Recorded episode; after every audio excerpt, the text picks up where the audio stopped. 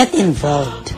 In Heart Ministries exists to lead people worldwide into a growing relationship with Jesus Christ and to strengthen the local church. As part of our mission, we want to come alongside you with unique resources designed to help you grow closer to God, to encourage, enlighten, and inspire you. We also invite you to join us in reaching millions across the globe with the life-changing message of the gospel.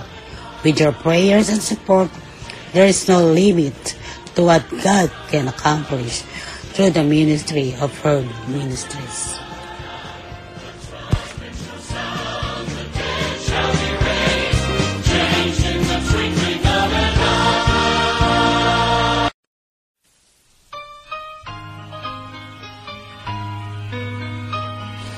Morning to everyone. This is your kababayan, Kuya Roland in Herd Ministries Podcast Radio. Wishing all the best that you are in good health condition. Those who are even in America and around the world, free from sufferings and enjoying your life, living in a perfect world from God. Maligayang pakikinig sa inyong lahat, maging saan man panig ng mundo kayo, naroroon ang paggabay nawa ng Diyos ay palaging sumainyo. Sino ang lalapitan mo? Magandang araw sa ating lahat, sa ating mga tagapakinig at taga-subaybay dito sa ating Herb Ministries. Prayer is powerful and effective ating FB Live, sa ating uh, podcast, radio, at gayon din sa YouTube. Muli, ito ang inyong kaibigan, kasama kaibigan si Kuya Roland.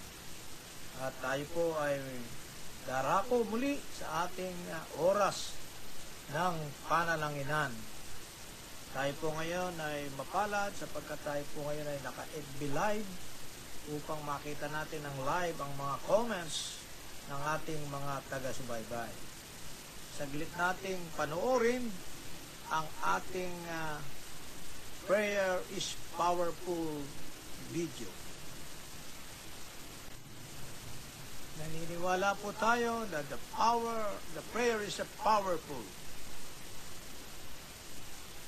So, meron po tayong mga tinanggap na mga pasasalamat ngayon Ah, nag-birthday po itong ating ah, anak, si J.R. Mejia, isang bata na ngayon ay ah, mahusay na, mag, na nagtutugtog ng drum at nagagamit sa praise and worship ng Trinity UMC sa Jersey City. Kaya JR, happy birthday! At naway lalo kang ah, bigyan ng talino at pag-iingat ng ating Panginoon. Congratulations din po kay Pastor Eric Fernandez ng ating pastor sa Victory Malolos. At siya po ngayon ay uh, may bagong ministry na ibinigay ang Diyos sa kanya at naniniwala tayo na may magandang ipagagawa ang Diyos sa kanyang bayan sa Malolos. Siya po ngayon ay uh, uh, naging uh, administrator ng May ng munisipyo ng Malolo sa paguta sa pamamagitan ni Mayor Bebong. October 16 ay uh, birthday ng aking kumpare. Ngayong araw na ito ay 16 uh, pa lang dito sa Amerika, 17 na dyan sa Pilipinas. Si Doc Sam Carlos. Isa sa nakilala kong pinagmagaling na dentista sa Pilipinas. Yan. Happy birthday, Pas Doc Sam. Meron po tayong mga prayer requests. Ang nalalapit na election sa Amerika, ang paggabay nawa ng Diyos, ang patuloy na maranasan sa eleksyon ito. Medyo ilang uh, linggo na lang, kaya po mainita na ang uh, labanan ng kampanyahan at sa isang linggo ay gagawin na ang huling debate. Dito po sa Amerika ay uh, sa TV lamang ang uh, eleksyon, ang malaking eleksyon na labanan sa pamagitan ng mga debate. At umiikot din sa state by state pero hindi lahat ay naiikot. Kaya po ang labanan ay sa pamagitan ng television. Ah, mayroon pong karamdaman si Pastor Lay Balot, ang ating isa sa kapartner sa Kalawag, siya po at ang kanyang asawa. Si Pastor Balot po ay nadala sa ospital sa St. Peter Kalawag Hospital. Sama natin sa panalangin na ang mabilis na kagalingan ay maranasan niya. Gayon din ang aming anak na si Hope ay nagkaroon ng konting infections. Nagkaroon daw ng UTI. Dahil sa COVID ay nagpipigil siya ng ihi pagka siya ay naglalakbay o bibiyahe sapagkat hindi siya makahinto sa mga public restroom. Kaya uh, traffic pa sa EDSA, sabi niya ay talagang uh, yun ang kanyang ruta, nahihirapan siya kaya po uh, nagkaroon siya ng konting infection. Kaya panalangin natin ang aming anak, uh, si Hope, uh, siya po ang mami ni Gabby, ni Basyang, ng aming apo. Ang nanay ni Pastor Ed Abunga, Abugan na ngayon po ay nasa ospital, si nanay. Kaya ito po ay nanay ng ating isa sa mga pastor, mga kaibigan natin, nasa Quezon City. Pastor, uh, sama na, sama, patuloy namin sinasama si nanay na patuloy na gabayan at kagalingan ay sumakan niya. Ang patuloy din na kagalingan ni Sister Lloyd Marquez ng Jersey City. Sama natin sa panalangin ang sitwasyon sa Pilipinas na ngayon ay maulan at sangayon sa pag-asa, ito daw po ay La Nina. Kaya sana ito ay magdulot ng kapaboran sa pangailangan sa tubig sa Metro Manila at hindi maging sakuna. Nagpapasalamat tayo sa Panginoon sa maraming mga nagpapahayag at nagbibigay ng suporta, nag-sponsor ng Herd Ministries sa kanyang mga programa. Panalangin natin ang mga taong ito na sana ay magpatuloy pa sa kanilang uh, pagsuporta sa ating sa Herd Ministries. Sama natin sa panalangin din si Ate Cynthia Leder na ang paggabay ng Diyos ay subakan niya. Uh, si Ate Cynthia po ay nakasubaybay sa ating uh, broadcast sa araw na ito. Bago tayo manalangin, ay nais ko pong uh, magkaroon tayo ng maikling pagtatalakay sa about simple use of money. Ako po ay uh, merong uh, tinanggap na libro ngayon. Uh, itong librong ito ay uh, uh, ang pamagat ay Simple Use of Money. At ito po ay merong annotation ni John Wesley. So, ito po ay isa sa mga pinagbasihan ay dito sa Lucas chapter 16, 1 to 13. Ang kwento po nito ay uh, uh, meron pong isang uh, uh, may-ari na meron siyang isang mayamang isang mayaman na may katiwala. Ano po, ang shortcutting ko na lang, uh, may-ari na ito ay natuklasan niya na ang kanyang katiwala ay mayroong hindi magandang ginagawa. At napatunayan niya ito, kaya't kanyang pinag-ulat. Pero bago siya mag-ulat, magbigay ng sulit, ang uh, katiwalang ito ay pinuntahan na muna niya yung mga may utang sa kanyang amo, sa kanyang bossing, ano? At uh, sabi rito, ay inareglo niya, ano? Kaya kaya ito itusong katiwala, uh, kasi alam niya na siya ay uh, posibleng palayasin na biglang katiwala. Kaya yung mga may utang sa amo niya ay kanyang inareglo. Ano, sabi rito, sandaang tapayan ng langis, eh, kunin mo yung, yung kasunduan at gawin mo na lang limampu. Yan. Yung isa naman ay merong uh, utang na uh, ilan ba ang utang niya? Sabi rito. Uh, binawasan din no? ng 20%. Kaya uh, pagkatapos nito ay siya po ay naging mabuti Pagkatapos nito, no? Bagamat siya uh, naging masama, subalit dahil sa kanyang ginawa, pinuri pa siya ng kanyang manager o nung amo niya, no? Kaya sabi niya rito, ang tapat sa kaunti ay tapat din sa marami at ang hindi tapat sa kaunti ay hindi rin tapat sa marami. Ang sabi rito, verse 8, pinuri ng Panginoon ng madayang katiwala dahil sa kautusang katusuhan nito sapagkat ang mga anak ng sanglibutang ito ay mas tuso sa pamahala ng kanilang pamumuhay kaysa sa mga anak ng liwanag. No? Kaya, nabaligtad ang sitwasyon. Bagamat siya ay may kasalanan, pero yung kanyang ipinakita ay naging wais siya. Ano, naging wais. Sabi rito, money, the excellent gift. Ano po, alam mo, ang pera po ay talagang excellent gift ng Panginoon sa atin. Kaya sabi rito ni John Wesley, sa kanyang libro na sinulat dito, ay the use of money from wisdom of Proverbs. Ano po? Yun daw, use of money, kinakailangan ay mayroong wisdom na sinasabi sa Proverbs, sa Book of Proverbs, na ito nagbibigay ng wisdom sa atin. Number one, the right use of money. Kailangan daw po malaman natin ang tamang paggamit ng pera. Ikalawa, use your wisdom to use the money. No. Ang isang magandang paraan ng paggamit uh, ng pera ay meron kang kaalaman, meron kang wisdom para gamitin ang pera. Naalala ko po, ako'y nadistino sa uh, San Rafael, Kaingin, Kaingin San Rafael, Bulacan.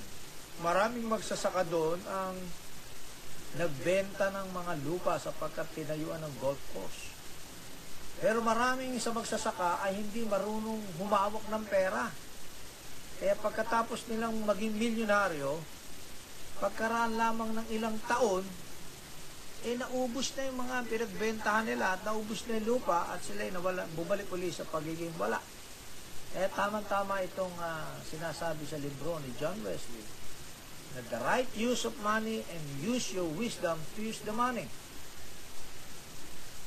Ang sabi nito, ang tapat sa kaunti ay tapat din sa marami at ang hindi tapat sa kaunti ay hindi rin tapat sa marami. So ito ay isang napakagandang uh, uh, paalala sa atin na tayo po ay maging tapat.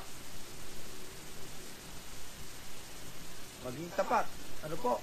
At pag naging tapat ka, kahit marami na yung pinahawakan mo, eh magiging tapat ka na. No? Sanayin mo na yung sarili sa pagiging tapat. Okay, tumuloy po tayo. Ang sabi rito sa libro ni, ni uh, The Use of Money, When Crisis Force Change. Pag dumating ang crisis, madami po ang nababago. At katulad ngayon, sa panahon natin na dahil sa COVID, 19 pandemic, talaga pong marami ang nabago. Di ba? Una ay sa ating sarili. Di ba ngayon ay hindi ka pwedeng uh, lumabas nang wala kang mask, face mask. Wala ka pang face shield. Sa Pilipinas may face shield pa. Sa pang-ekonomiya ay napakalaki ng nabago sapagkat uh, dati ikaw ay merong hanap buhay, pwedeng pumasok, ngayon hindi. Yung mga may negosyo, mga restaurant, uh, hotels, at iba pa na mga pinagtitipunan ng mga tao, eh, nagsara. Kaya napakalaki pong pagbabago. Kaya po, sa ayaw natin at sa gusto, sa panahon ng krisis, napupuwersa tayong merong pagbabagong gawin. Subalit sa ayon dito sa libro na ito ay baligtad. Sabi rito, crisis is a gift. Ang pagdating ng krisis sa isang ay isang regalo sa taong may pagkilala sa Diyos.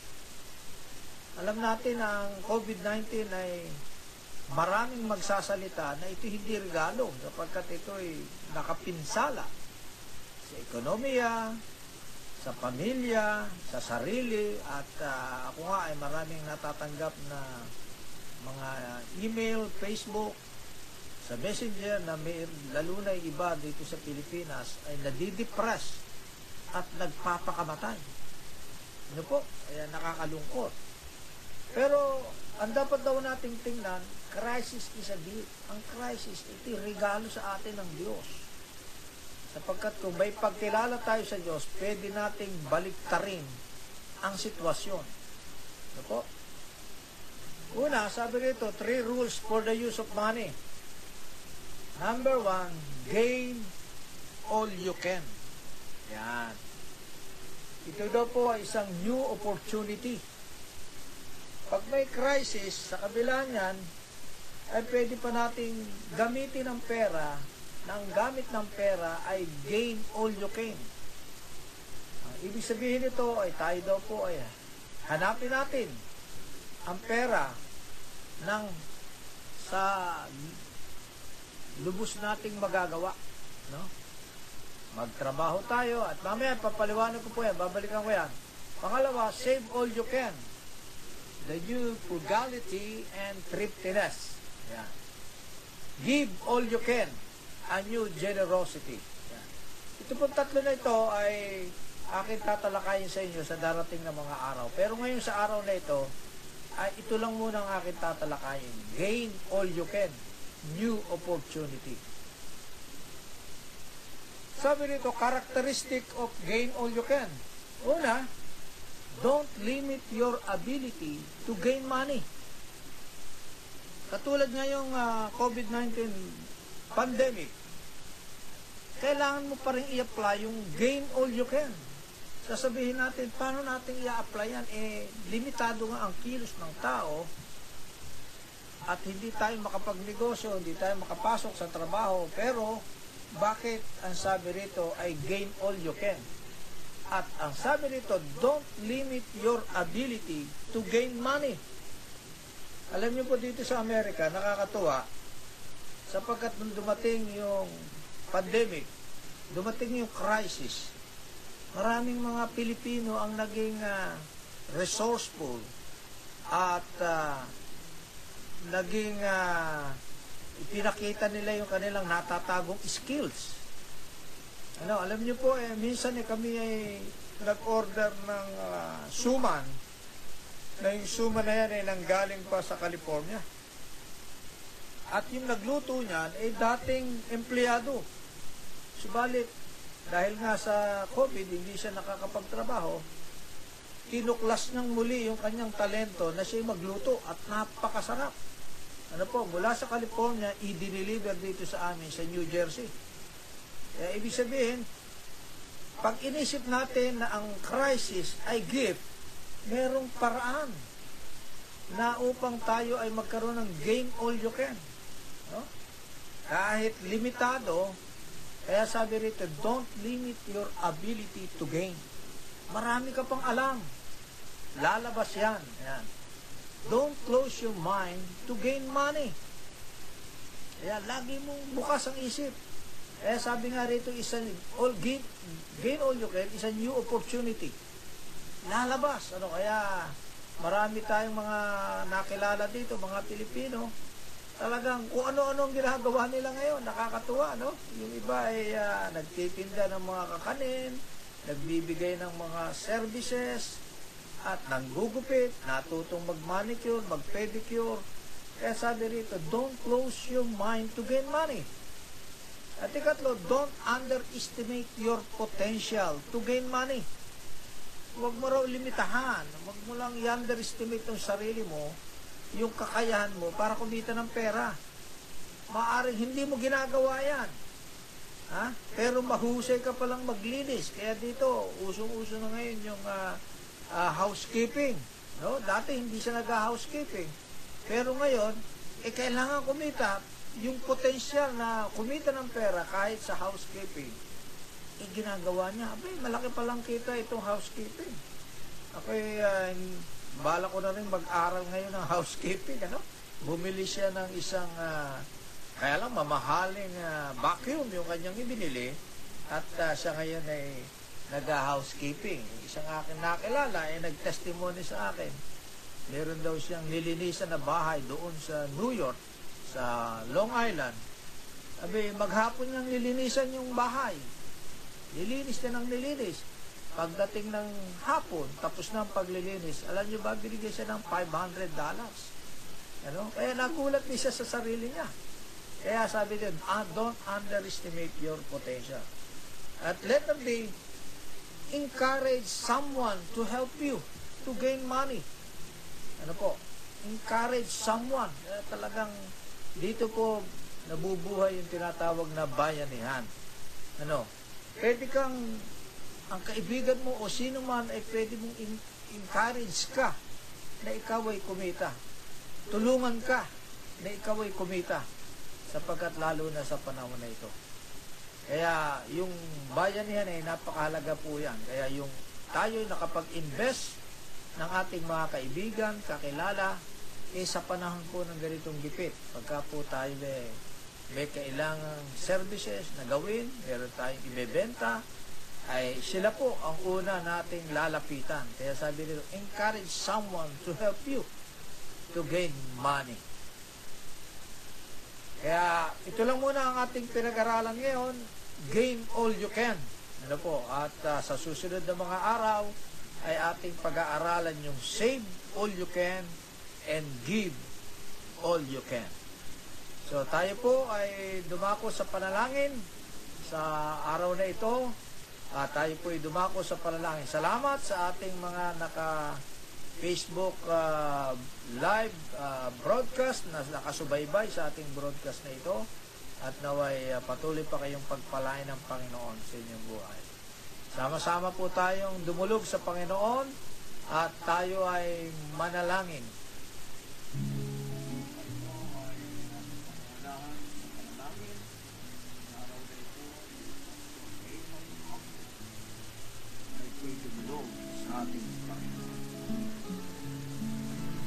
Sa inyo po, aming Diyos, kami nagpapasalamat sapagkat nalalaman po namin na kayo pa rin ang Diyos na siyang may hawak ng buong sanglibutan.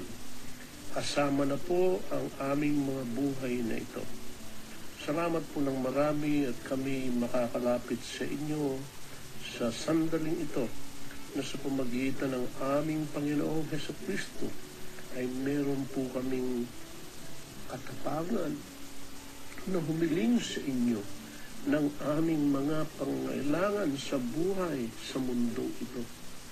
Kaya po aming hinihiling na sang-ayon sa inyong mayamang awa at habag sa bawat isa sa amin, lalo na po sa daigdig na ito na aming ginagawa.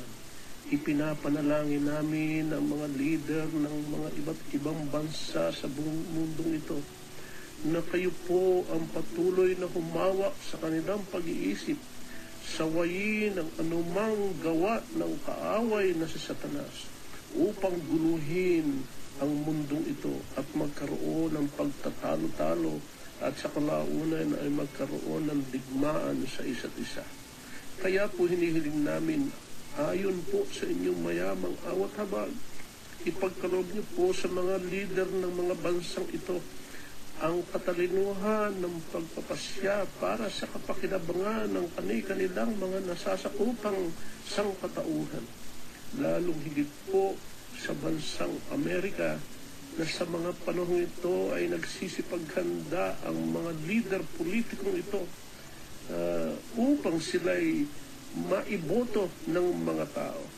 Ang dalangin namin, Panginoon, kayo po ang maglagay sa pag-iisip ng bawat botante na sila ay pumili ng may katalinuhan. Ilagay nila sa kanilang mga balota ang tamang pangalan kung sino ang dapat at gusto ninyong manguna sa bansang Amerika. Kaya po hinihiling namin, sawayan din po ninyo ang anumang gawa ng kaaway sa impluensya sa isip sa ng mga taong boboto na huwag silang padadala sa mga suhulan, sa mga pakiusap at sa anumang paraan upang ang kanilang mga boto ay hindi maging tama. Kundi Panginoon, kayo po ang siyang magbigay ng konbiksyon sa bawat botante. Thank you po Lord. Thank you sa pagkatalampurin namin na kayo'y Diyos na maawain at dirinig sa aming panalangin. Maging ang aming pong Pilipinas, saan man naroon ang mga leader na ito, katulad po ngayon Panginoon, katakot-takot na revelasyon ng korupsyon ang nangyayari. Dalangin namin na kay patuloy ang siyang mangusap sa mga taong politikong matitino ang pag-iisip ang iniisip ay para sa kapakanan ng bayang Pilipinas, ng bayang Pilipino o ng mga mamamayang Pilipino.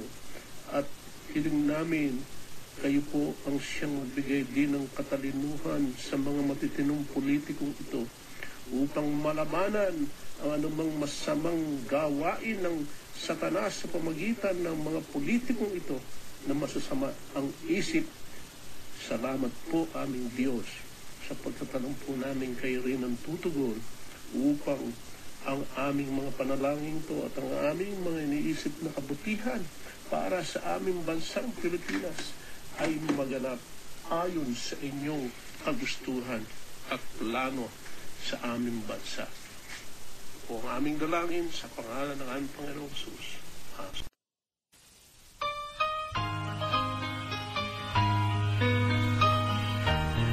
Kung meron po kayong nais na ipaabot sa amin na inyong mga kahilingan sa panalangin o pasasalamat, mag-email lamang po sa herbministries2020 at gmail.com herbministries2020 at gmail.com o mag-comment lang dito sa ating Facebook account.